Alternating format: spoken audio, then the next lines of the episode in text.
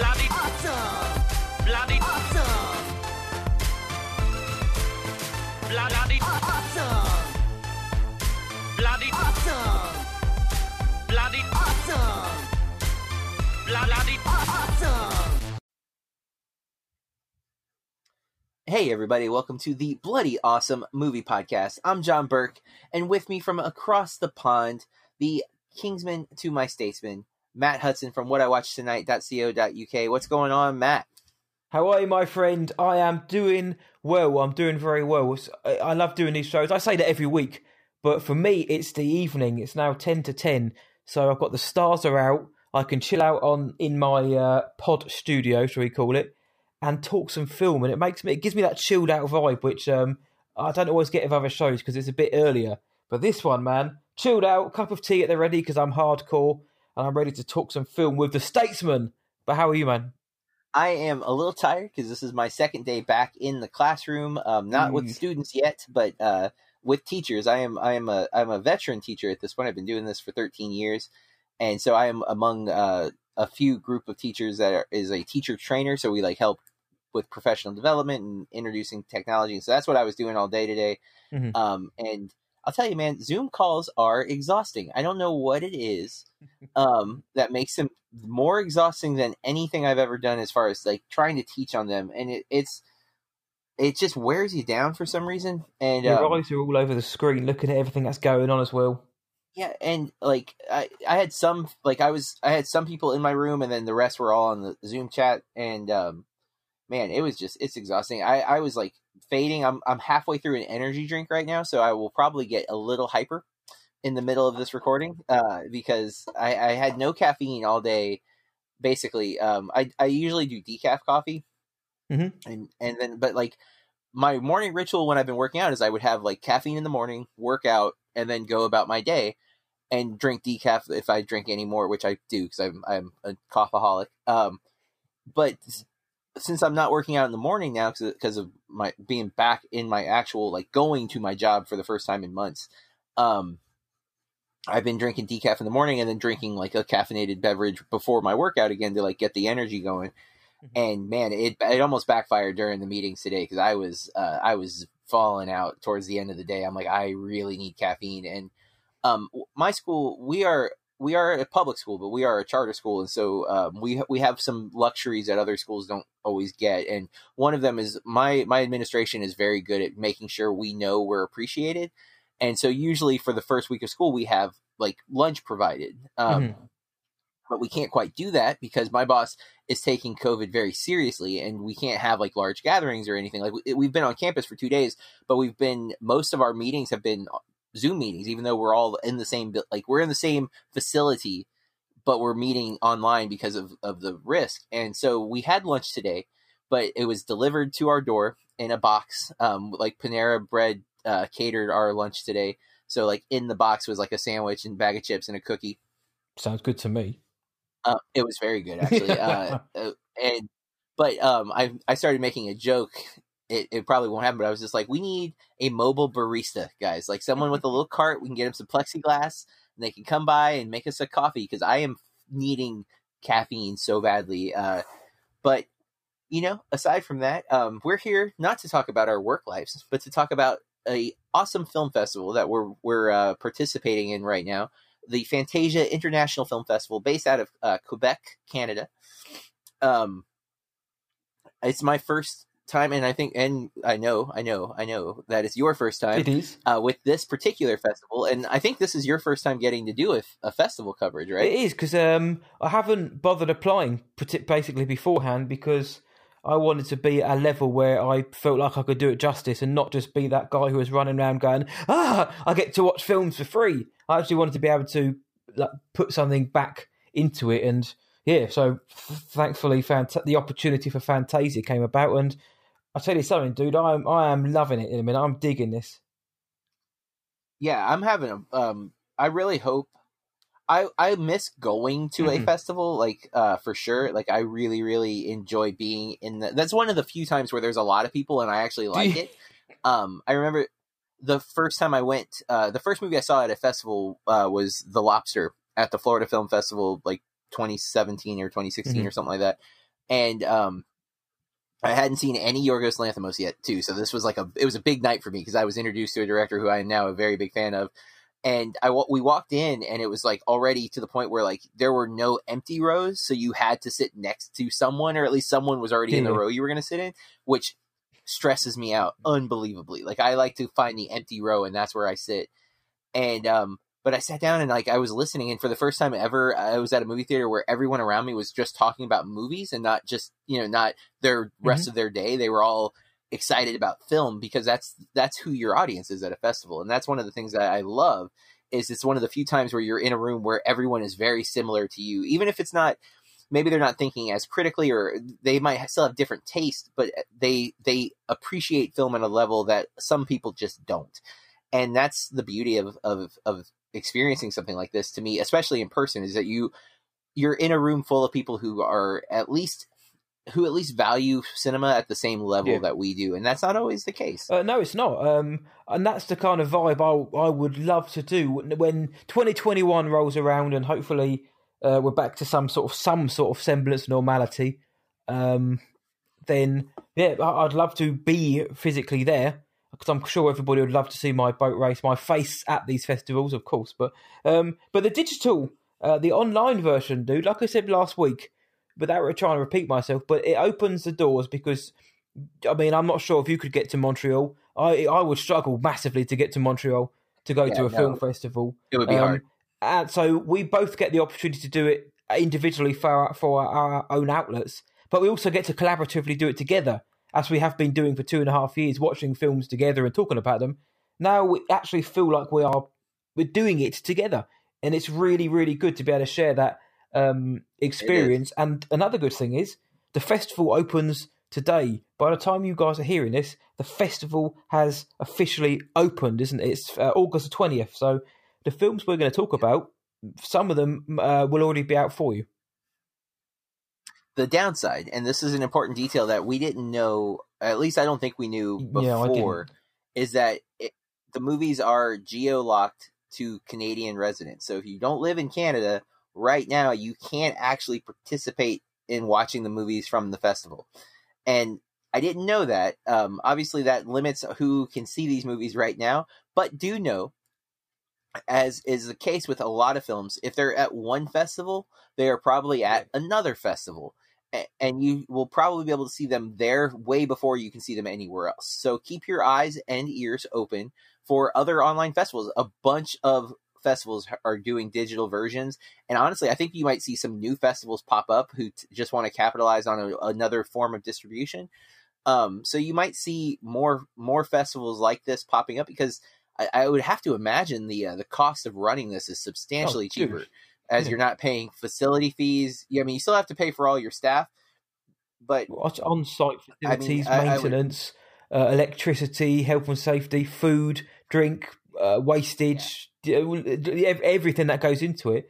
You, it's a good point, actually. I can see new festivals popping up, because this is an awesome opportunity to get your film distribu- uh, film distribution, if it does well, but to get eyes on it. And that's why the geo-locking thing... Listen, I'm, I, I'll always be honest. I, I, I was really bummed by that. I really don't like the idea of it, but there are reasons that the organisers of Fantasia have done yeah. this. For me, I think it would have been great for the world to have the opportunity to see these films. It premiered at Fantasia, and maybe the next day drop it for everyone else to see. Um, we know that Neil Marshall's The Reckoning is getting its world premiere at Fantasia. Big, big deal. You know, Neil Marshall in the genre is a big deal. But it's geo-locked to Canada. And again, I, I can see maybe that one, because that is the festival draw. But a lot of his other films could benefit an awful lot from having worldwide eyes on them. But, I mean, that's where guys like us come in yeah. as, as well. Yeah, we're going to spread the word about these movies to some capacity. Um, uh, I will say, I've now three years into this, I've I've been to several festivals. Um, I have had some very bad reactions to some of the movies I've seen at festivals. Um, And uh, I would say, though, of the festivals, and I've seen, I think I've seen almost as many movies at Fantasia than I've seen at every other festival, except maybe South by, but I was at South yeah, by for nine straight days, and yeah, um, I should have seen even more movies than I did, but I had, I, I ended up actually having t- two friends in Texas, one that I knew lived there and one who literally just happened to show up and stay at the same hotel I was in, who I like known since high school. Um, so I, I had to spend some time with my friends, uh, cause it, it's so weird that yeah, they were there, you know? Um, but otherwise I still saw a lot of movies there, but, um, I've seen a lot of films here, and I, I have seen very few that I didn't like. And even the ones that didn't quite work for me have not been bad. They just didn't quite get there for me. Um, and I, I, I think that's a, a super impressive, because this, this is also, it's a very heavy genre festival. Um, I think that's kind of the theme. I, I knew nothing about this festival before we started like looking into it, but most of the movies have some genre elements built into them, whether it's horror definitely seems to be at the forefront of most of them, but uh, they're not all horror films. There's been some really mm-hmm. great rom-coms uh, that we may or may not be talking about today, but we'll get to. Um, drama films. You know, there's some dark comedies, lots of drama, um, and some really great documentaries. Um, it's it's just, it's a really great selection of films, all high quality. This festival definitely seems to have its, uh, you know, again, I, I didn't know much about it because it's in Quebec, and uh, before it was never an option. Like the only festival I knew out of Canada was, was TIFF, which is one of the biggest festivals in the world. So yeah, of course you knew about that one, but I, if I can attend this one again, um, in the future, whether in person or online, I definitely will. And, uh, so no criticism about the C- Canadian uh, geo geo-locking. Obviously, we don't know all the logistics of why that is. I'm sure part of it is with contract disputes and distribution laws and things like that. Um, it does stink, though. Uh, if you're listening to this and we tell you about a movie that you're going to be interested in, we can't tell you for sure when you can see it. But don't, you know, go to letterboxd dot com if you don't have an account yet. Make an account.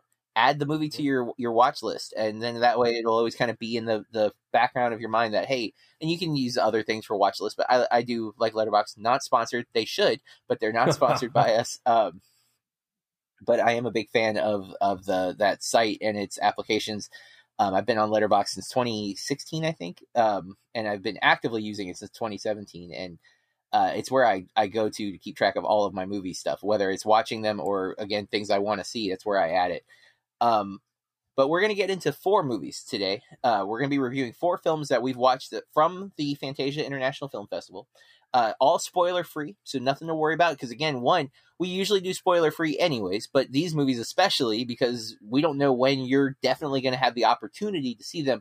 Hopefully you will get the opportunity, because these, I think the movies we're going to be talking about have something to offer that we're genuinely missing from the multiplex. Um, even if they're not all going to work for us.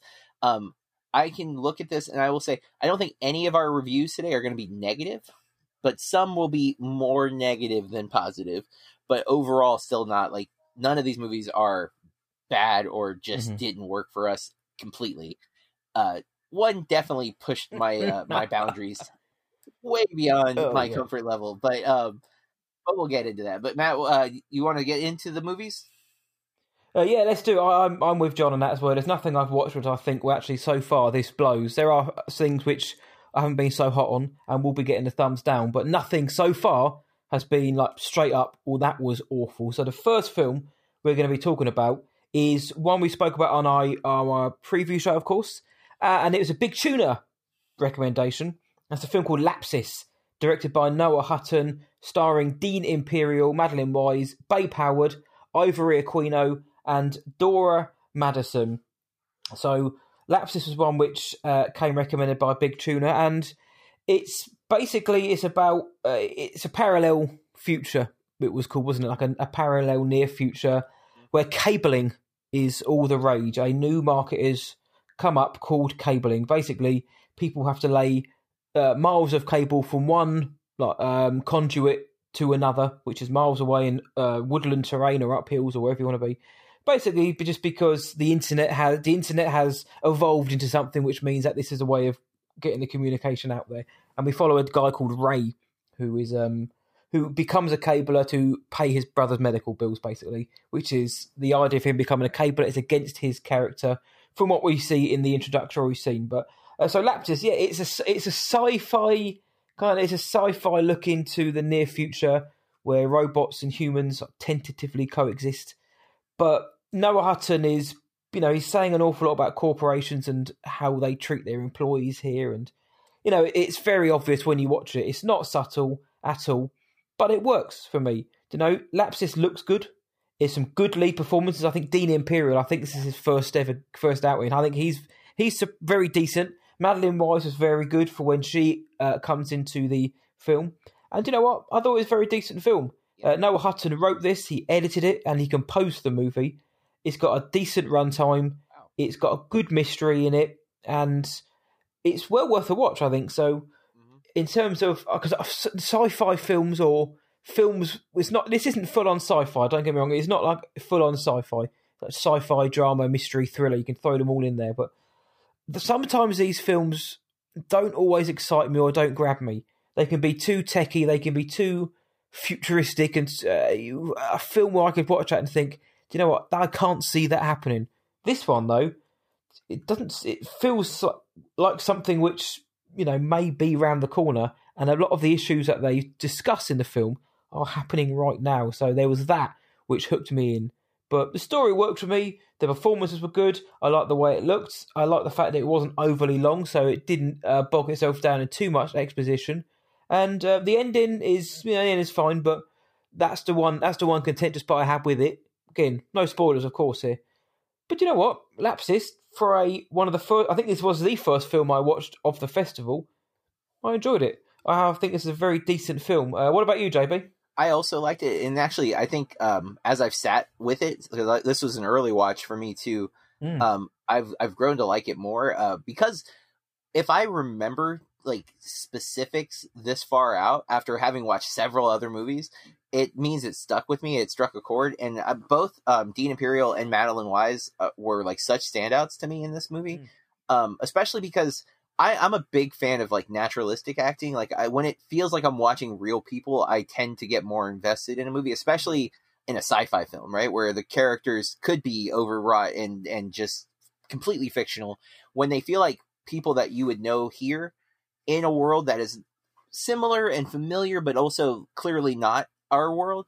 Um, it, it really like cl- just clicks for me a little more. As far as like my, me liking the performance doesn't mean I'm going to love the movie, but it definitely is going to help me uh, like appreciate what you're doing because you've made a fictional world feel believable. And I thought both Imperial and Wise did a really great job with that. I also thought their chemistry was it like surprisingly like believable that they like when they meet and how they slowly click. I really, I bought into that and I was yeah.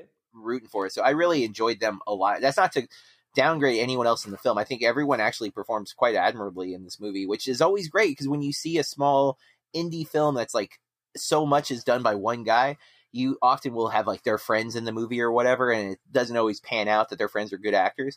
Um, mm-hmm. I thought everyone in the cast did a really great job in making this world feel real, and they should. Madeline Wise is a veteran for sure, like if you look at her credits, but um, Imperial seems to be, you know, maybe not uh, new to acting, but definitely new to uh, feature film acting. And I thought he did a really good job. Um, I like the story and I love this, this kind of parallel uh, gig worker, um, you know, thread that we see. Uh, yeah, in yeah. fact, that if you're watching the news right now, there's like all these uh, concerns with, um, I think it's Uber who's having to potentially shut down if uh, the mandates being pushed against them to uh, pay, give benefits and stuff to their, their drivers, because the whole point of Uber was like to make it cheaper to, to get rides to places. But if they have to suddenly start paying benefits, they're going to have to increase the price of the rides, making it where maybe Uber isn't really a cost-effective way of travel anymore, thus negating the whole existence of the company in the first place, and thus all those people out of jobs. But you're seeing this, um, this movie is kind of dealing with the, the struggle of the gig worker, because yes, you're making money, but you're not making that much. And then you have no benefits because of the type of work you're doing. And if that's what you're, you know, ultimately looking to like be taken care of, this is not the right world, but it's becoming where this is more and more and more what we see people having to do, especially as the job markets crash and things like that. Yeah. Um, so I think this movie is maybe just a little ahead of its time, because you have to assume this was made, um, you know, in, in between twenty eighteen, twenty nineteen. And while, yes, those things were there, I don't know if anyone had foresaw how like bad the job world was going to be, especially because of the pandemic. And so I think a lot of this movie works even better because of the craziness that we're seeing in the world right now, you know? Um, so I, I think this movie is really, it does what sci-fi is supposed to do as a genre, that it, it offers this kind of, um, it's not quite removed enough where you can add commentary and it not be obvious, as you pointed out, that the commentary here is on the nose, but it's still like, it's sci-fi enough. And again, a little bit, you know, pre- uh, cognizant of itself uh, in a way that maybe this guy might need to be checked that he's maybe running the government. I don't know. You know what I'm saying? Like, I don't know much about yeah, who, yeah. who Hutton is, but he's, he had his uh, finger on the pulse. And so it makes this very relevant and very poignant. Um, so definitely worth a watch if you get an opportunity to see Lapsis. Um, not perfect. Again, uh, it, it is, there are a few things that just didn't quite click to make this like a masterpiece to me, but again, definitely watchable, definitely enjoyable. Um, and I don't know, I don't remember Hutton's uh, filmography, but I feel like this was one of his first features. Um, uh, this one was his feature debut. I think he's done like shorts before. But yeah, so really strong his... first feature, I would say. Yeah, and like I say, he wrote it, edited it, composed it. it this was almost it's a labour of love, a labour of passion for for him. And yeah, Lapsis, again, I wanted to mention as well that the, we mentioned it's on the nose, and let's face it, it is. But I found the dialogue was very decent throughout. It wasn't too heavy. It wasn't too bogged down with exposition or just me, uh, meandering talk about corporations and whatnot. It, you know, there was a personal touch to the dialogue, to how the characters spoke. It felt, like you said, it felt organic.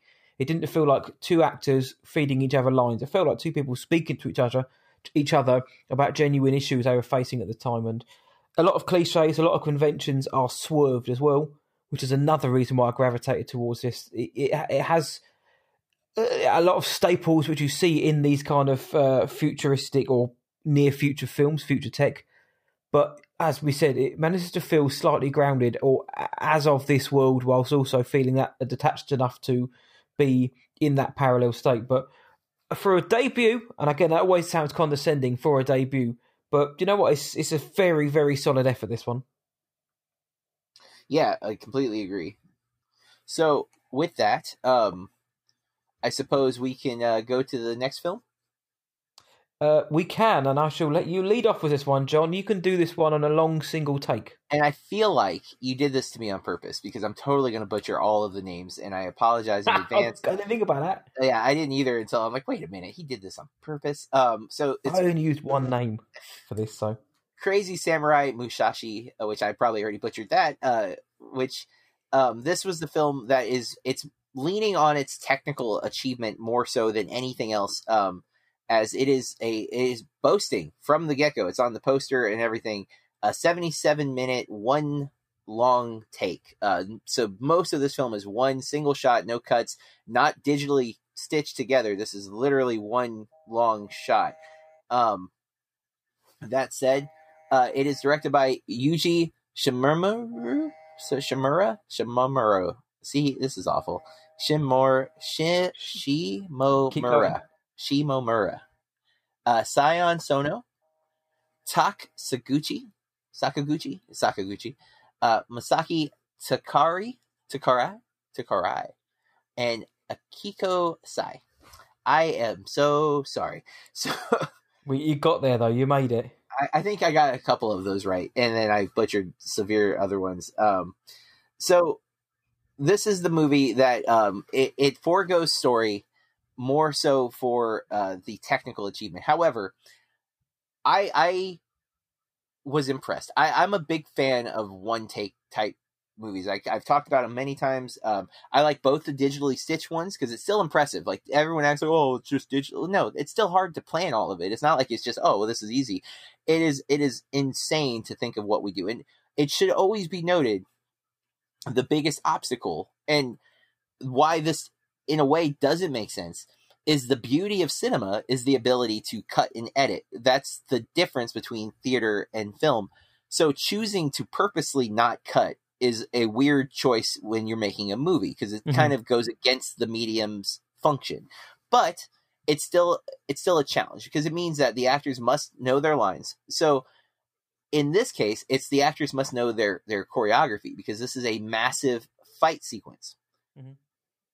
And that's where the film, I think, is at its best and worst. It is a good film, and I think the technical achievement is worth merit. However, a when you're doing a fight like this, you have to be kind of conservative because there's way too many things happening. Yeah. Um, so the the action is very repetitive, and it's it gets a little boring. Um, there is a, a point in the seventy-seven minutes where I wasn't even sure if I was actually seeing the new stuff or if I was just watching a loop, because it is very, very redundant. And again, I don't I don't think that's at a fault. I think it's the the in the style that they're doing, it's impossible for that not to be the case. Um, that said, I also think it's the, the genre that they're working in. This is a samurai. It's it's not flashy movie fighting that we're getting in this movie. It's not The Raid. It's not um, a Bruce Lee film. You you are getting a sword fight, and a fairly, you know, reserved one because of the nature of both the the technical side, but also the character. He's fighting countless number of people, and he's trying to conserve energy, so he has to, you know, be he, he ha, every movement could potentially be his downfall, because it's literally, the poster says one versus four hundred, but I believe the Letterboxd uh, synopsis says that it is uh, five hundred and something people that oh, he fights. I, I... Yeah, so I don't know which number is correct. Uh, that might be something they take up with their marketing people, because there's a disconnect there. But it's it's um it's a very unfortunate side effect of the the nature of what they're doing, that it becomes very repetitive. And I know I'm being repetitive now, but I don't know how else to articulate it. I do want to uh, praise Tak Sakaguchi, who plays the titular character of Musashi.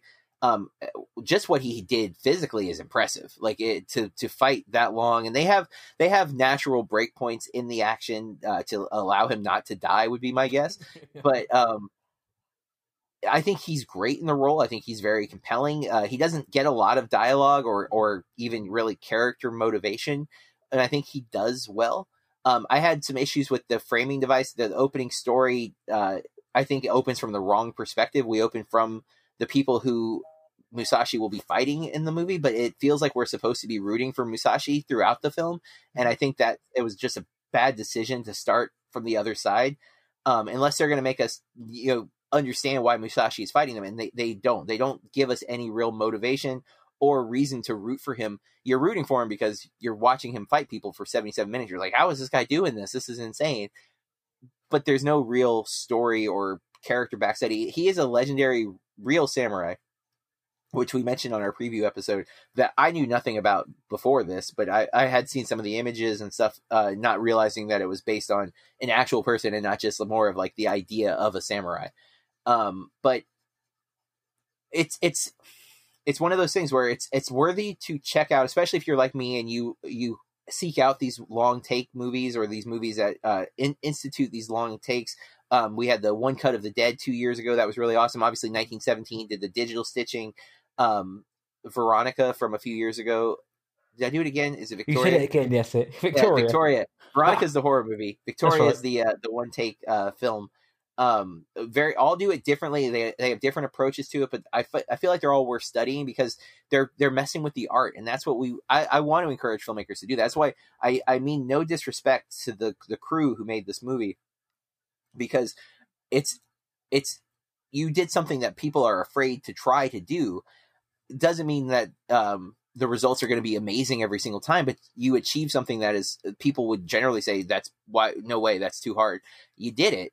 Um, it could have been better, I think, overall as far as an experience, but as far as a technical thing, I think you I think you did a really great job. So overall, it's I think it's worth checking out. Um, if you're looking for like a, a really deep narrative with fleshed out characters, I don't think this is that movie, and I don't think they're trying to be that movie, but it, I think depending on what, what you're looking for out of this, you may or may not get. So what did you think, Matt? Uh, pretty much the same as you. I can't add an awful lot more. It's, it is, it's very rudimentary, but it, it is always intended to be in terms of how it's fought, because you can't have, um, you, they, you had Extraction this year, ten minute fight scene, which was wonderfully pulled off. But you're not going to have Tak Sakaguchi doing that for seventy-seven minutes. It's it's not feasible. And, and as you, I think Sakaguchi is, he's awesome. He's got the stamina of an antelope. He just doesn't stop. And I, I said bef- I said before, my, my arms were aching just watching him do this. But pretty pretty much what you said, J B, you know, uh, Shimomura, he deserves a lot of credit for his perseverance, his vision, and his ability to ensure that there was a momentum to the fighting for the most part, and to pull off a, a one-shot action sequence. Because again, to back up what J B just said, this literally is an uncut seventy-seven minute long action sequence. There are no clever cuts or anything. So it's no mean feat to do that. But yeah, once you get past the technical achievement, this is a pretty bare bones flick. It's good to watch as like a one-time thing, to witness it. But to be honest, Steve, like, like you said, even then you're going to feel your attention drifting away, because I got about an hour through this and I was thinking, Jesus, please, I'm st- I need this to finish quite soon, because I was getting extremely uh, fidgety. My attention was drifting massively, because once I'd seen uh, like a few minutes in each location, I- I'd seen it all. But then for it to keep repeating itself, I was starting to get like thinking, you know what, I'm starting to not like this film. I I I, I appreciated this film. I wouldn't say I, I enjoyed it, but I appreciated it for the technical aspects, for the performances and like the stamina and endurance, and for, like I say, for the vision of the director. Anyone can, we, me and John could sit here and say, let's make a seventy-seven minute long action sequence. To actually pull it off though, I mean, how many times do you have to re, re, like choreograph and rehearse this? And I guess whether they did, they probably rehearsed it in stages, I don't know. And then when it came to it, just had to try and remember it. I, I've no idea how you'd pull it off. So that side of it yeah. is extremely impressive. But for sure. uh, yeah, I uh, after a while, I did start to get quite bored. But it, whilst also retaining an interest in where how the fight was going to end up, because like I said, I I knew the story of Musashi, but I, I didn't know how this story played out. Um, it is fairly abrupt when it gets towards the end, but. Um, Look, yeah, go what? Definitely check it out. It's absolutely worth checking out to see everything we mentioned, the vision, the stamina, the technical achievement. But like J B said, don't go in expecting a deep narrative or even, dare I say, something extremely exciting. But I, I, I think it's great to witness as a one-time watch. Yeah, and that's honestly, I think we said a lot about that movie and yet no spoilers, because somehow... Yeah, I, even if we did spoil this one, it's not really what the film's concerned with. Um, if anything, I would say the biggest spoiler would be that it's a long take, but that's literally their marketing campaign, so we we didn't spoil anything. But um, yeah. but that, I think that leads to, sorry, Matt, but the, the next movie, because, hey, Crazy Samurai Musashi, not bad, just, you know, for it's different it. reasons. I was just going to agree with you. Yeah, that is in the marketing, so that's what they're hanging their hat on. But yeah, I agree with you there. So the next film uh, comes from the Netherlands, comes from Holland, not a million miles from uh, where I am now, and it's called The Columnist, uh, directed by Ivo van Aart, and it stars Katja Herbers, Bram van der Kelen, Claire Porro, and wonderfully named Genio de Groot. I like that name. And uh, this one is basically it's a it's a swipe, it's a take at social media, uh, the the place where you can be horrible to people, you can get away with it. Anonymity is the key here. You get the keyboard warriors, you get a celebrity might write something with the best intentions, and there'll always be a handful of people who will be not mean about it. Let's put it like that. In The Columnist, we follow Femke Booth, who's played by Katja Herbers. She's a journalist. She's an uh, I want to be novelist, uh, but she's got internet trolls on her case for opinions within her columns, and you know they're they're talking about her looks, uh, her beliefs, basically anything, calling her like the most vile names you can think of. And you know what? Sometimes we've all just we all think I have had enough, so she takes it into her own hands to silence these internet trolls. Uh, This is a black comedy, black comedy stroke horror. It leans a lot more on the black comedy than the horror. I'll say that right now, but it's a it's wickedly fun. I had such a good time with this film. This is one of J B's recommendations up the top. I had so much fun with this film. It was so entertaining. I thought it was thrilling. I thought it was sharp. I thought it was very well acted. I thought uh, Katja Herbers uh, of Westworld fame, I thought she was excellent. I thought she was, I don't know an awful lot about her, but I can already tell it was like pitch perfect casting for this role. I thought she was so good. Um, I, I how she re- relates with other people in the film uh, also s- kind of sets the narrative on different paths as well. And when she goes on her spree, it's can I say that the murders are incredibly fun to watch, because they are. and they're satisfying. The finale is very good. Sometimes these films can't stick the landing, but I think The Columnist, mm-hmm. it gave us uh, a compelling f- finale. It gave us a tense finale, considering that the rest of the film did, like I say, hang its hat more on the comedy. But I really, really enjoyed this film because it was it had a great sense of self-awareness. It knew exactly what it was. It was jabbing at the real issues of social media, acknowledging it's there, but just jabbing at it and poking at it and the people who make social media the worst of places. And um, and Van der Aart has clearly had a... Uh, Van Aart, sorry, he's either had awful experiences or he knows what he's talking about, because it, it the way that this film kind of encapsulates the worst parts of social media... When I'm watching it, I was thinking, you know what, that is what you see, unfortunately, online every day. And even though the comments, you think, Jesus, you know, tone it down a bit. But sadly, that is what you see. And especially if you happen to be a female with an opinion in the world of social media, you seem to be taken down a few more notches for the crime of being born with a different chromosome. But I think this is a fab- fabulous film. I had such a great time with this. It's entertaining. It's fun. It's it's satisfying. As soon as you guys get a chance to go and check out The Columnist, honestly, go check it out, because this one comes with a a, Matt, a Kingsman seal of approval, and this is where John turns around and says he thought it's rubbish. Thinks it's rubbish. Uh, the, uh, what we're reviewing today, this is my favorite film on this list. Nice. Um, I, I this clicked for me in every way imaginable. Um, I my review I, it has the five star rating from me. Uh, which is must-see film. Um, I, I loved... Not only did I enjoy the story and the characters and the performances, which I just thought were outstanding, and I really love um, uh, Bram van der Kelen, who plays Stephen Dude, which is, I believe, Stephen Dead, in, uh, if we translate it to English, um, or Death. I think it's Death. Uh, that is his uh, pseudonym. And I love the, his whole character. I think his character is probably my favorite little sub-commentary. There's a lot of on-the-nose commentary happening in this film. Um, the visuals, though, in this movie, there are some striking imagery mm. that just I just was so amazed when it came on. Like, and a lot of it is is again, it's tying back to the whole themes and, and commentary that he's making, um, or she's making. Actually, it's a, it's a Ivo van Aart. Okay, um, I. I loved this movie. I had so much fun with it. Everything about it just clicked for me. Um, you definitely have to be okay with dark yeah. comedy, because it is going to be making light of some very serious stuff. And um, I, I, I will admit, I think I even made a joke in my review.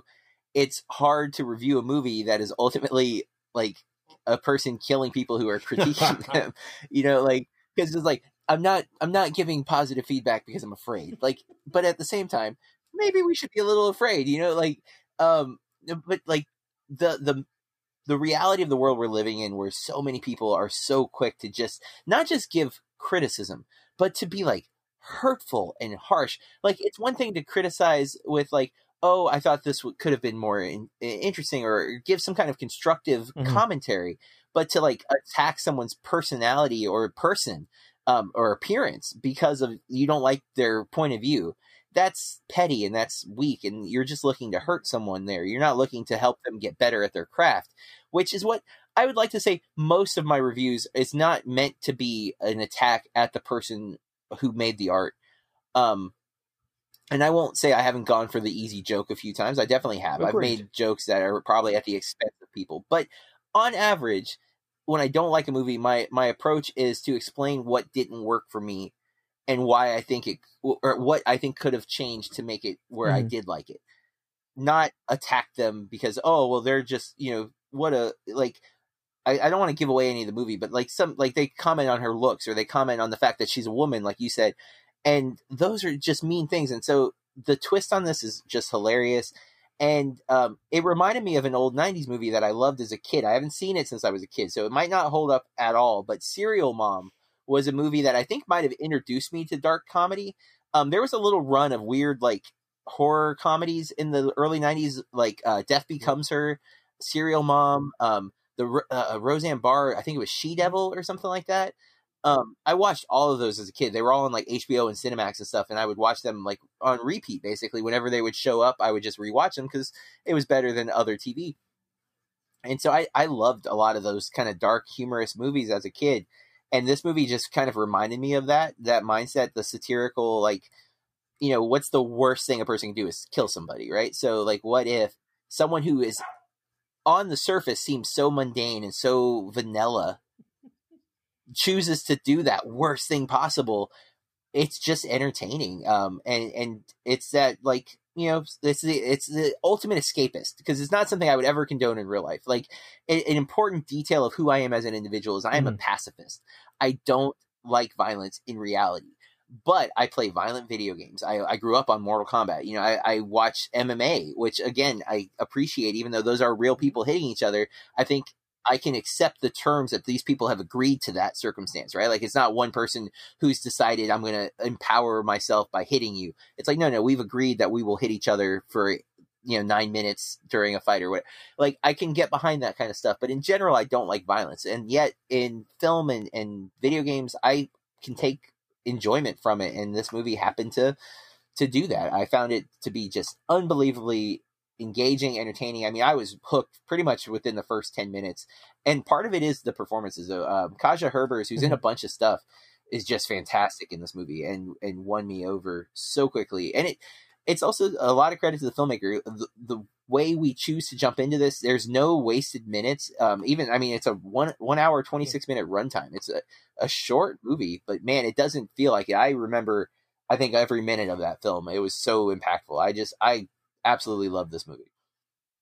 Yeah, I I agree. I can't add much more to that because what you've just summed up extremely well. The visuals, like you say, the visuals are are so well done. It's it's filmed, for the most part, the film is just filmed in a Dutch suburbia, just a town in Holland. Looks lovely, I'll say that, but that's what I love. The the tone and the visuals are so at odds with what is happening. Yes. The the attitudes and behaviours. It's incredibly well done. And if I if I happen to see uh, Katja Herbert in my house tonight, it's been nice knowing you guys. But um, actually, seems like a lovely person. But everything I've said about anyone, I, I meant in the best possible ways. But yeah, I, I agree. The way it's done, it, it's very tongue in cheek, but it, it does also open people's eyes to a wider issue in society, and it was extremely satisfying to to watch that. So yeah, that's my thoughts on The Columnist. So we put no thought into the order in which we were talking about these movies, so sorry.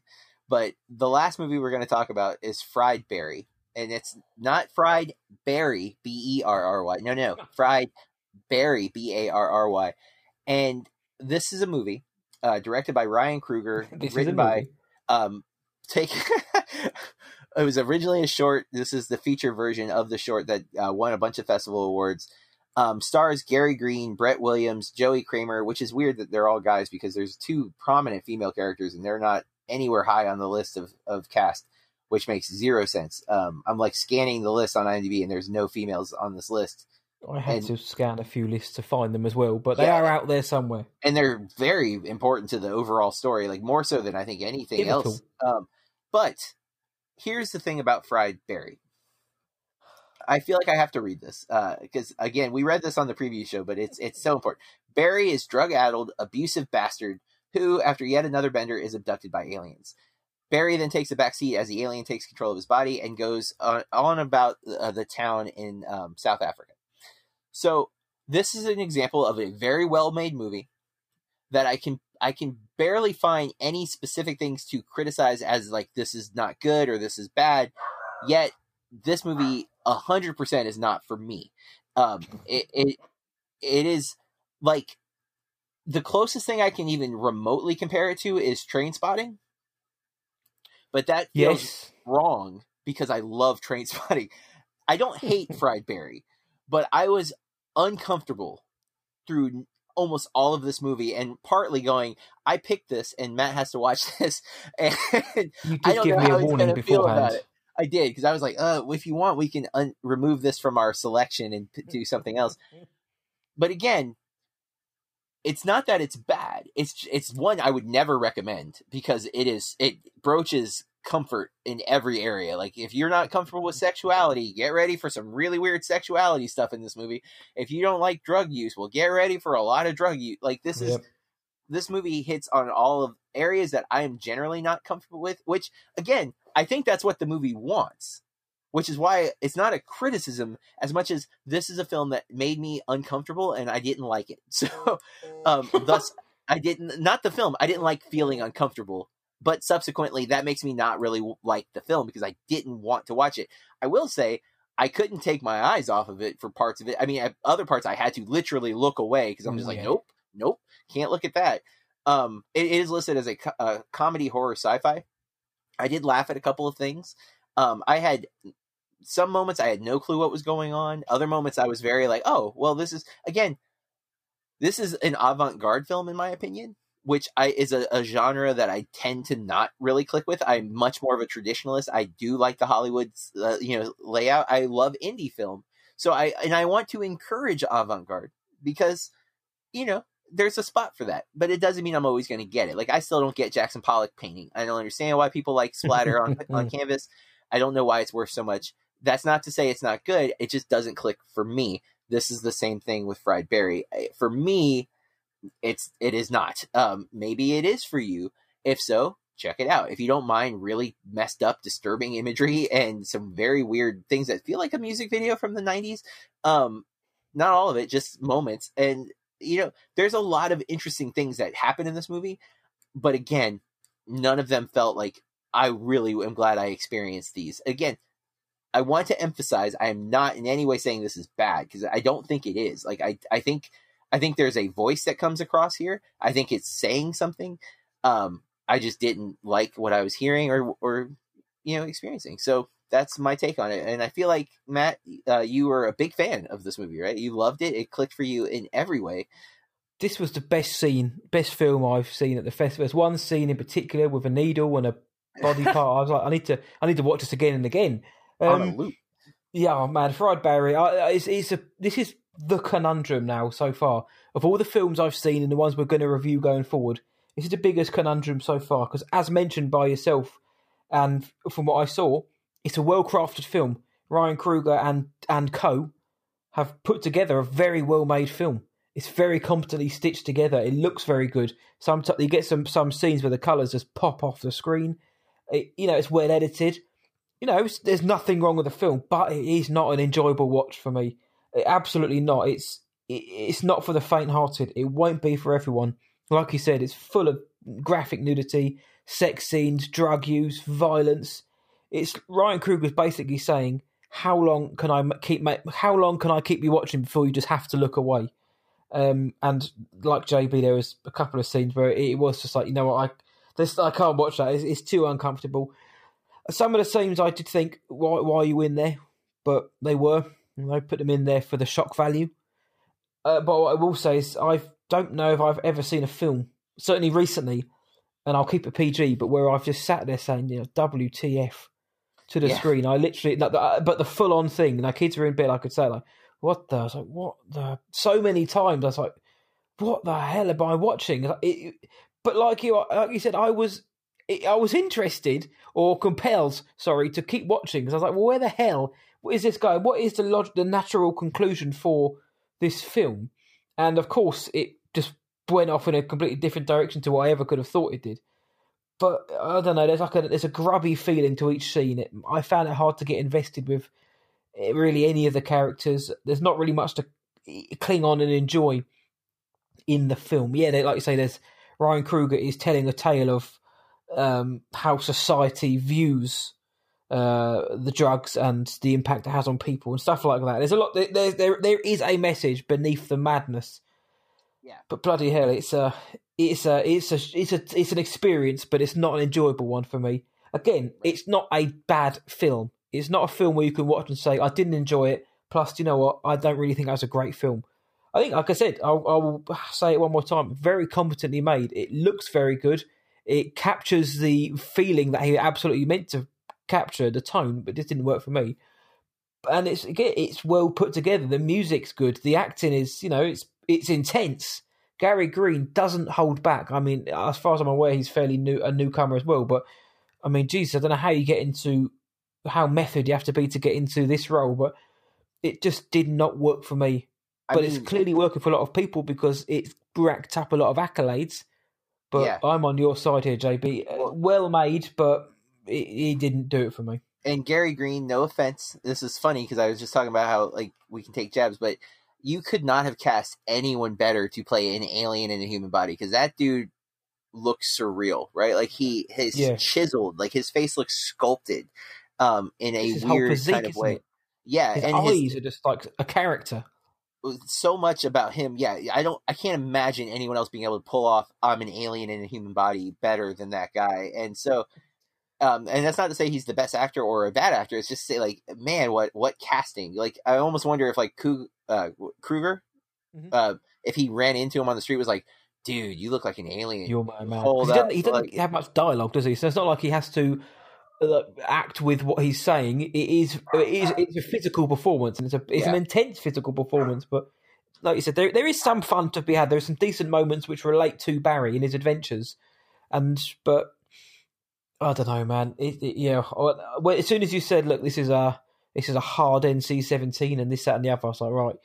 This is either going to go one way or the other because I didn't know much about the story, so I'm either going to dig this or, yeah, yeah. And that was also like a warning too because I I got lucky when I watched it like that my family wasn't around because like I, I was like, man, this would not be a movie I'd want like my wife to like. What are you watching? Like, uh, it's not there what would be it looks like. Asked. Yeah, like you know. And honestly, there's another movie on the list that I was worried would be in that realm. And it's not. And I was like, oh, thank goodness. Um, I'll get in. We can't talk about that one just yet, but we'll we'll talk about it next week. But um, but that's that's going to wrap up the movies that we both have watched that are we're able to talk about right now. Um, but we we've watched some other movies that uh, I don't know if I don't know if you've seen any of the other ones that I've seen. I've not seen any of the other ones that you've seen so far.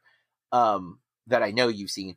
Uh, but we're gonna we're gonna do basically our media consumption. We're gonna move into that segment of the show. Um, now that we are done with the review portion, we're going to move into media consumption, just kind of touch on the other films we were able to talk about right now. And then what else we've been consuming, uh, whether it be podcasts, video games, television, um, et cetera, real fast. And then we're going to hit up, you know, a couple, one more segment, and then we're going to wrap up for the, the episode. We know we, we usually only do one or two movies. We did four reviews, which is a lot. Mm-hmm. Uh, hopefully you stayed with us and you are excited about these independent art house type movies, especially Fried Barry, which will make you so miserably uncomfortable unless you really like to feel that way, in which case it is right at home for you. Again, oh, but I love it. Yeah. Yeah. Um, uh, truthfully though, again, uh, all four films have some redeemable qualities. And I, I really do want to stress that because I have been to plenty of movies where there is nothing redeemable about it. And you're almost questioning how it was even like, did, was this a sincere effort or was this like to make fun of the craft of filmmaking? None of that is happening here. All of these people are very, very versed in what they're doing. They clearly have a singular vision, and they do a really great job of executing. It just doesn't always click, and that's uh, I think true with both Samurai and um, Barry. That they, it's not that they're bad. It's just one was a little boring because it was very redundant, and one was just way out of our comfort zone. So it is what it is. But with that, we're gonna move to media consumption, Matt.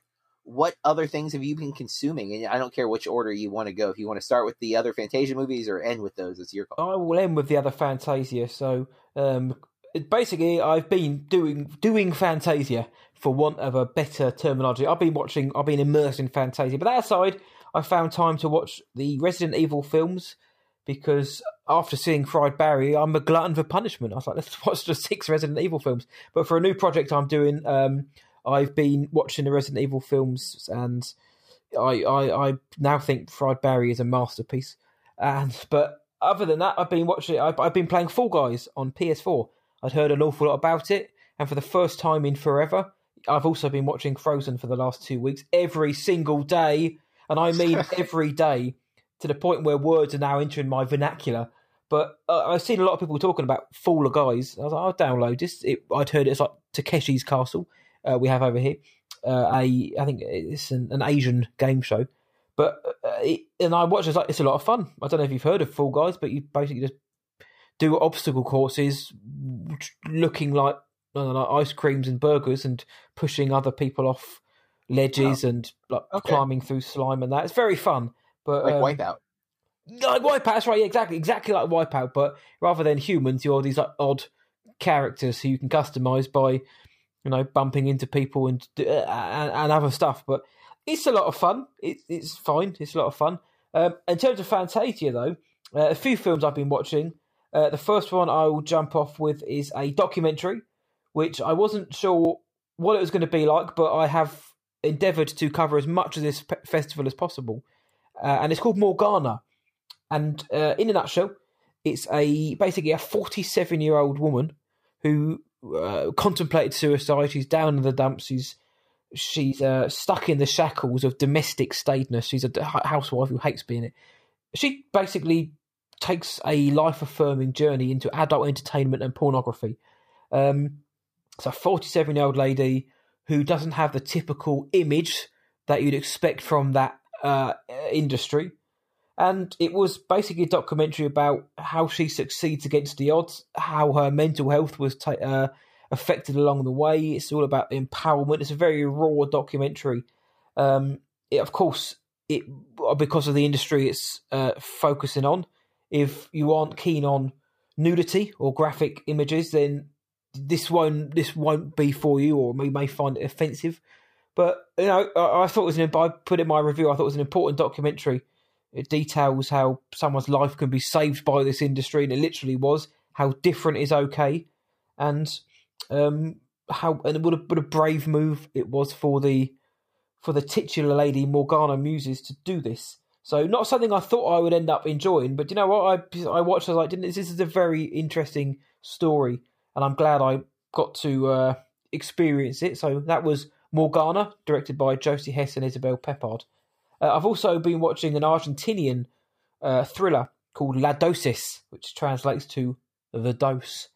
Uh, that's basically about two nurses in the I C U who both have a penchant for euthanasia. The experienced doctor, who's in his fifties, called Marcos, he dishes it out from a place of pity for the patients who are suffering. He puts them out of their misery, not from any kind of place of lust. But the new, handsome, young nurse who comes in, a guy called Gabriel, he does it for pleasure. He gets a kick, because he, he knows he can do. So it's how those two butt heads, there's a tension between them. Um, it was okay, good mystery, but it felt lacking in a lot of areas, and it, it needed a few extra things to push it to be, you know, really something pretty good. But it had a good mystery, it had pretty good performances, and it was the definition of that word again, but solid. Few issues with it, few things I really liked, a solid thriller. So La, La Dosis, an Argentinian Uh, thriller.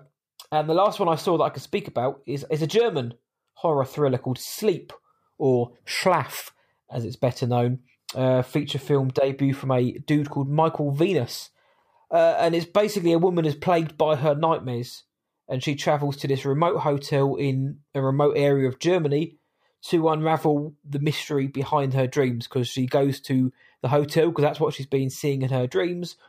And then her daughter gets pulled into the nightmare world to try and save her mum. And it's not Nightmare on Elm Street or anything like that, but there is like a whiff of that idea. Um, and this one, it was it was all right. You know, it's, it had an interesting premise, but it didn't have any, any energy to it. It felt really quite muddled at times, and it felt a bit flat. Certain parts of it were very good, very interesting, but then yeah, a lot of it was a bit meandering. When it worked, though, very effective. And the way Venus looked at how you can separate dreams from reality, the effects it has on you physically and mentally, was an ambitious uh, attempt. And for some parts, he did very well. But it was just fine. So like I say, so Sleep, I know a lot of people have been looking forward to seeing it. For me, it was nothing more than okay. It's above average. It was, it was pretty good. I, I get, with all these films, I'm glad I got to see them. But Sleep, it wasn't the best one I've seen from the festival. So Morgana, good documentary. La Dosis, solid thriller. Sleep was an okay horror thriller. So that was the films I've caught up with that I can mention this week. And I know we've got a bunch next week. But uh, J B, what have you been consuming this week? So I, I have completed all of the Gilmore Girls. I finished all seven seasons, and then I even finished the uh, Netflix series, which Boom. the Netflix series tricked me. Um, it's called A Year in the Life, right? And it's it's. I looked at it. It's only four episodes. I'm like, oh, great! I was expecting like a Netflix level series.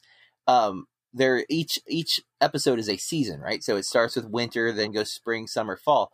I'm thinking, great. knock these out. forty minute episodes, no problem, because that's what the format of the regular show was. Yeah. Come to find out, they went Sherlock B B C style, and each one of these is a movie.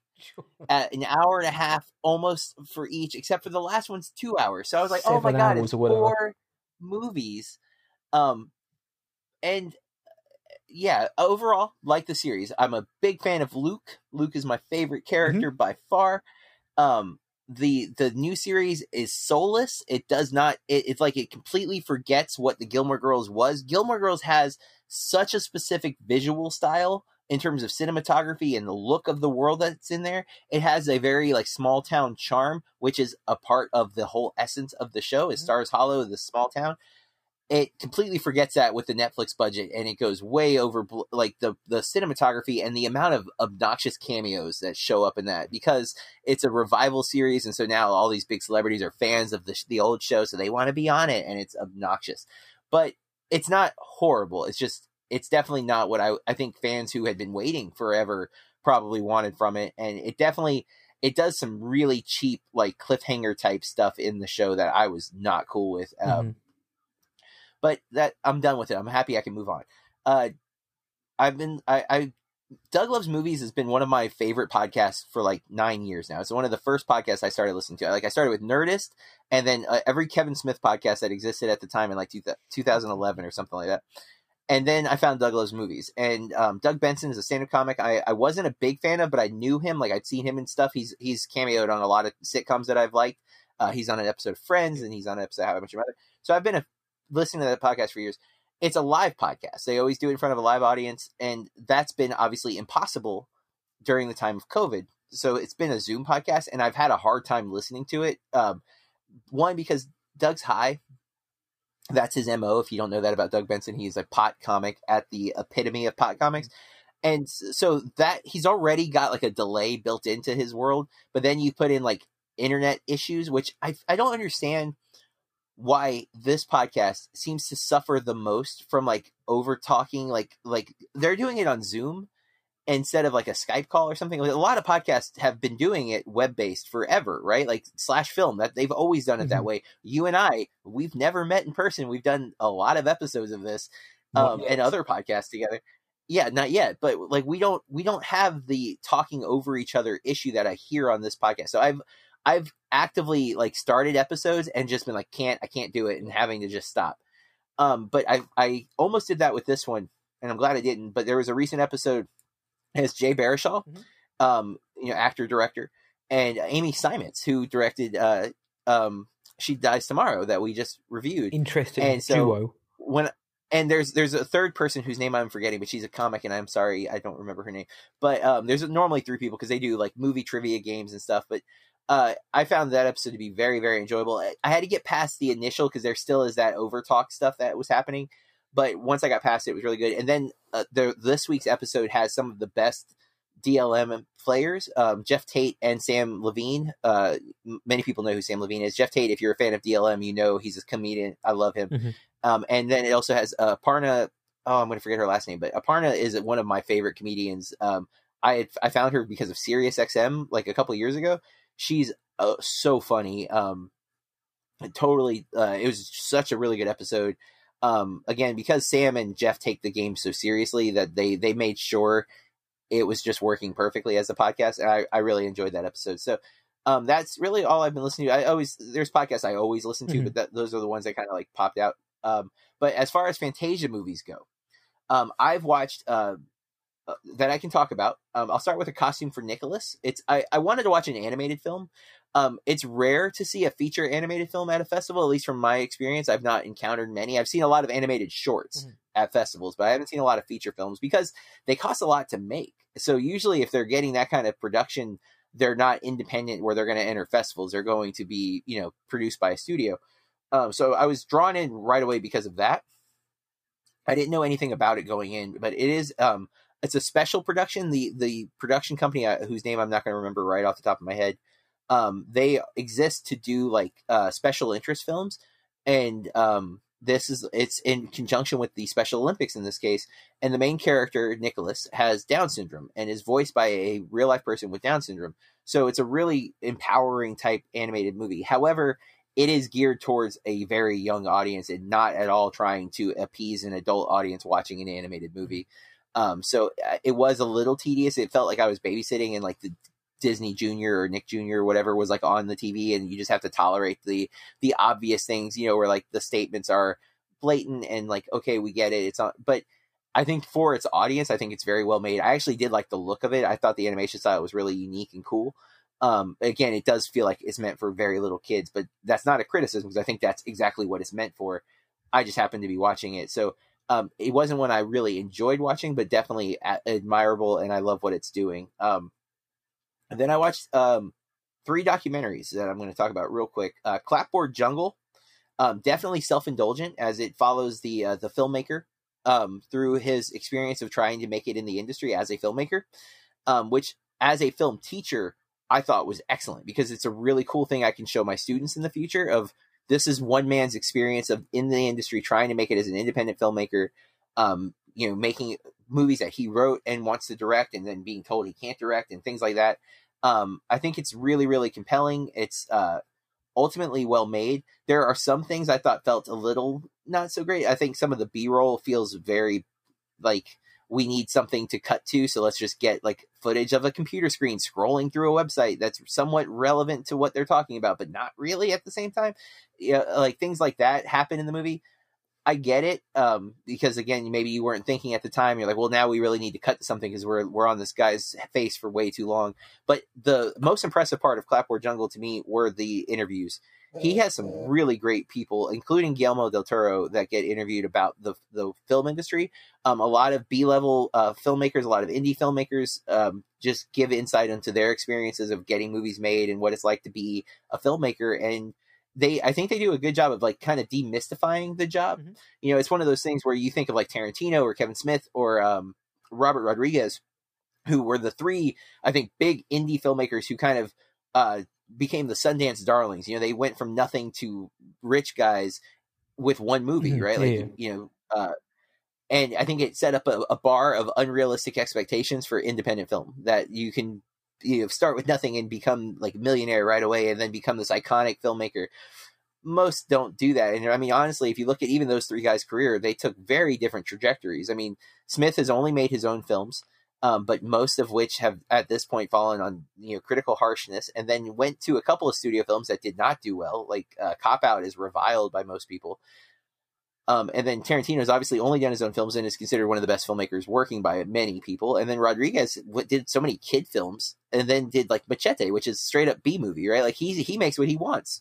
Mm-hmm. And they've had really interesting careers, but definitely this movie, I think, does a good job of demystifying that uh, element of filmmakers, which I think is important. As again, as a film teacher, I think this is something I would totally want to show to my film students of like, look, if this is what you're passionate about, you may not be able to be the next Tarantino, but you can do what you love doing um, in the process, despite that. You know, you don't have to be famous to be a successful filmmaker. It just depends on what your definition of success mm-hmm. is. And I think the, the doc does a really good job of kind of capturing that. That's, that sounds like an, that sounds like something I would like to watch, just for the, let's say, the behind the scenes kind of look at, mm-hmm. at somebody who maybe isn't as well known as, like if, if it is Robert Rodriguez now doing a behind the scenes, it would be a lot different to how he was when he was doing Mariachi. So that sounds like that sounds very interesting. I haven't checked it out yet, but uh, I, I yeah. surely will. I think it's I think it's worth time. Um, it's very well made. Again, it, it's it's I can see why some people may not like it, um, but for me, especially yeah, being yeah. a big fan of like the the behind the scenes stuff and uh, and not having experienced any of it, so getting as much as it. I wish he could have given us a little more insight, but I think some things he was not allowed to film and things like that. Um, and I would have been cool. Like if, if Morgan Spurlock made this documentary, like he did um, The Greatest Movie Ever Sold, where he tried to like completely go transparent with the uh, um, sponsor paid film industry. Um, if he could, if this filmmaker whose name I'm not going to remember right now, sorry, I think it's Justin McConnell. I'm in the ballpark. Um, he doesn't have that pull like Morgan Spurlock had when he made that movie. You know, Spurlock had already done Super Size Me at that point. He'd already done like the, the T V series of the same idea of like the thirty days.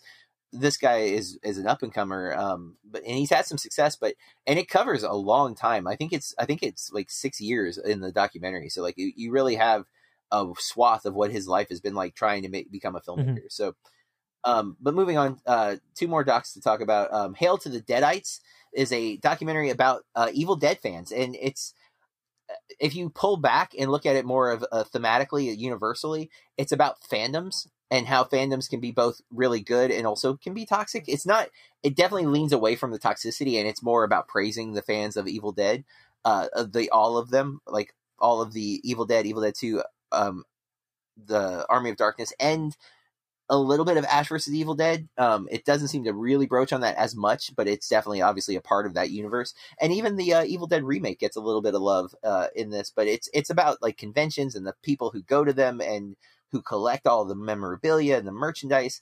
Um, and I'm one of those people. I'm not, I am a big fan of the Evil Dead, but I'm, I don't really collect the merchandise for that, but I, I have, I'm sitting in a room full of pop vinyls and action figures still in package.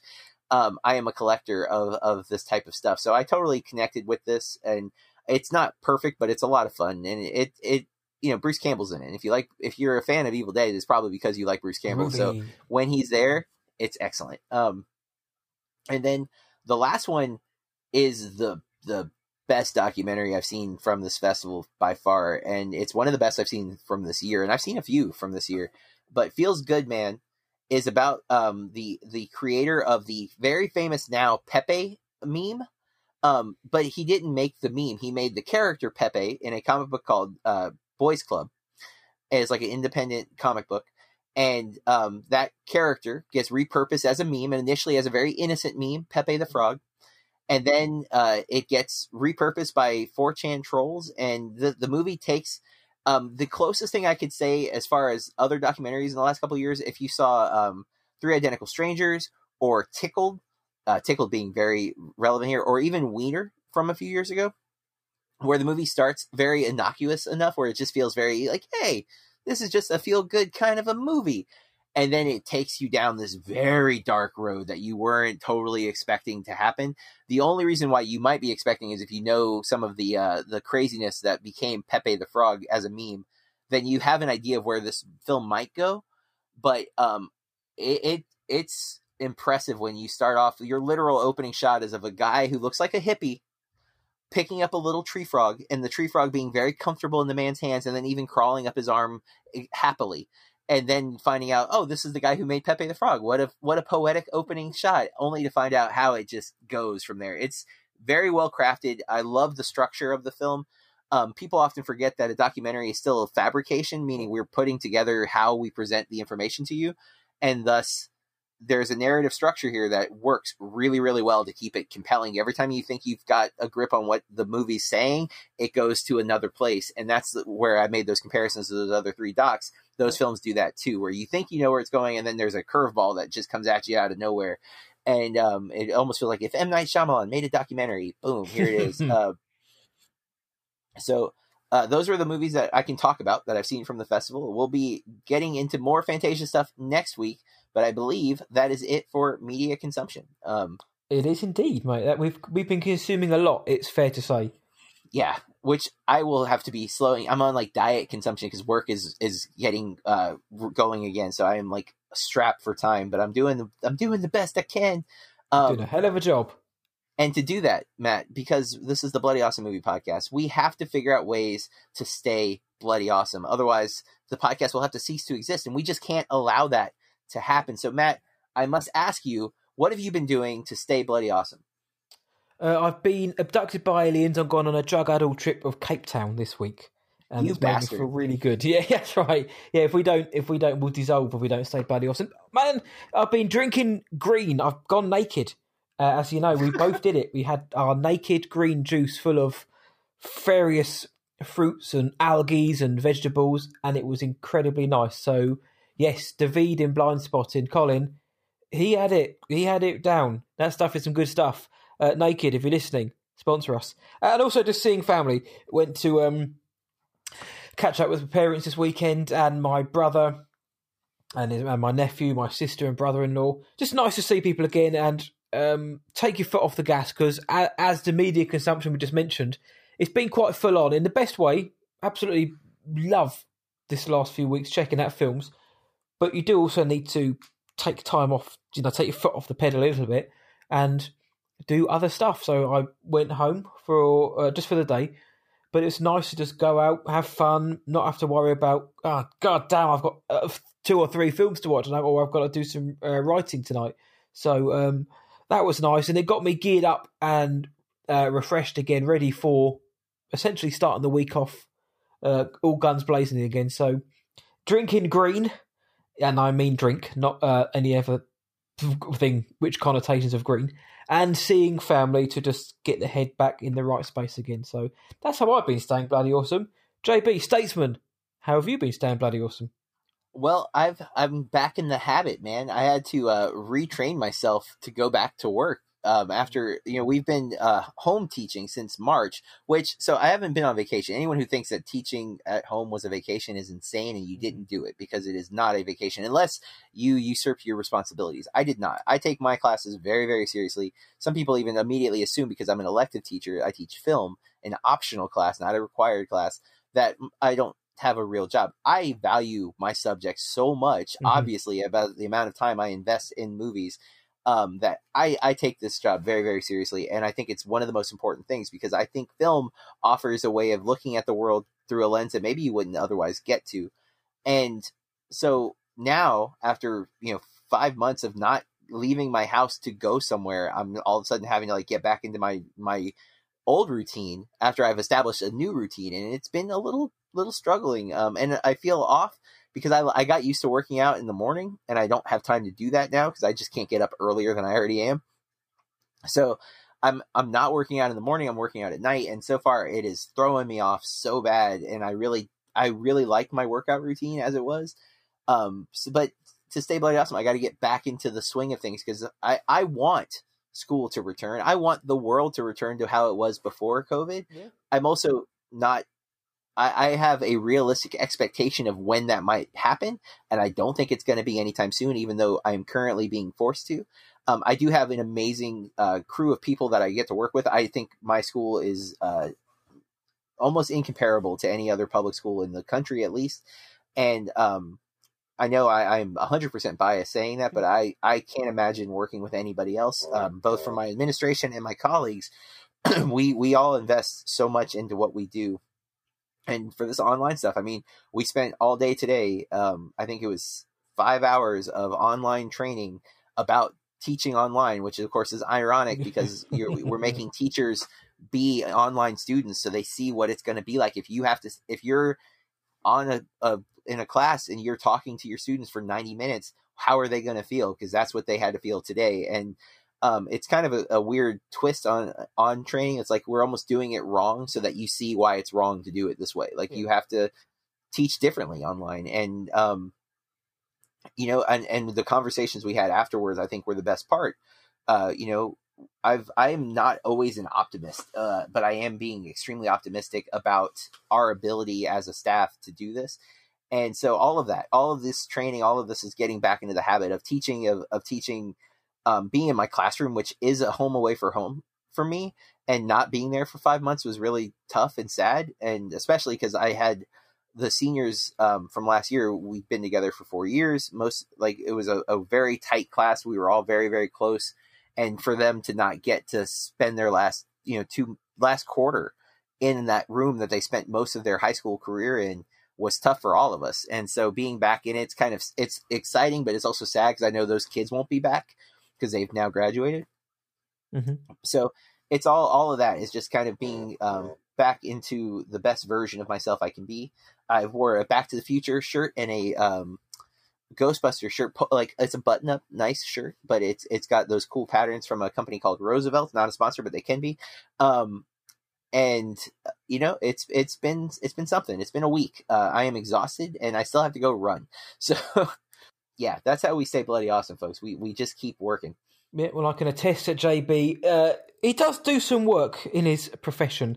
I can attest that off air, J B is always bloody working. But now, of course, with actual work, um, this is where the fun begins, as Anakin Skywalker said before he lost all his limbs and got burnt horribly. So uh, all the best hey, to I have you. The high ground. Yeah, and yeah, if he had the high ground, then he would be fine. But obviously, you're hoping it all goes well and sense prevails in the end. But we'll see, but it's good that they have taken those precautions, and I know that your school is extremely hot on that, so uh, that it's, can only be a good thing. Yeah. That is bloody awesome. Uh, both the last two days, um, at some point, someone comes to our classroom to take our temperature. Uh, with we have these like uh, infrared thermometers, so like they don't touch us or anything. And they just like point it at our head. It's very weird because you're letting someone point a gun-shaped item at your head, um, uh, and you're just like, I hope that's not what it looks kind of like. But um, and then uh, you know, um, they provided like extra masks. So like if a student shows up without a mask, we have masks for them. And they, they got us a face shield, which is like these like yeah, I know, yeah. plastic things that look like a dog's cone almost. Like yeah. I'm like, am I not allowed to scratch myself? Um, Barber wears those but, over here. Ah, but you know, it's what we got. We got uh, my school is doing everything they can to make sure that we're safe once the kids do come back, but it's still scary. But nonetheless, that's our episode for the week, folks. Um, We had fun watching these movies. We know you may or may not be able to see them right now, but you will at some point. So please, if you if you anything we said interests you, add them to a watch list somewhere. Write them down, put them on your wall, write them on the on your forehead backwards, so when you look in the mirror, you're reminded. Oh yeah, gotta watch Fried Barry. Um, next week's episode, we're going to continue our our Fantasia coverage. We're going to be talking for sure. We're going to talk about the movies Special Actors, Dinner in America, I Weirdo, and Detention. We might be talking about some other ones as well, but those four for sure. We're going to re- be extensive spoiler-free reviews uh, on our next episode. Um, and in the meantime, we'd love for you to follow us on social media. Um, Matt, where can they find us on Twitter? Uh, head on over to at BAMP underscore podcast, B A M P underscore podcast. And then on Instagram, we're Bloody Awesome Movie Pod. And Facebook, just search Bloody Awesome Movie Podcast, and we'll pop right up. Um, individually, you can follow us. I'm at burke reviews dot com, um, but I'm also on social media. It's just Burke Reviews. And Matt, what about you? Uh, what I watched tonight dot co dot uk, social media, including Letterboxd, uh, what I watched tonight. And if you like what we're doing, we ask that you take a minute on whatever service, whatever platform you listen to our podcast, to rate us, uh, give us a review. Like we do all these movies. Um, be kind, be nice, and uh, preferably positive reviews. But if you hate us, you know, do what you got to do. We might ask them to block it. Who knows what happens? But just D M um, us instead. Yeah, just tell us how much we suck on Twitter. Just add us. Um, but if if you like what we're doing, take a minute. It helps other listeners find us and helps us to keep this thing going.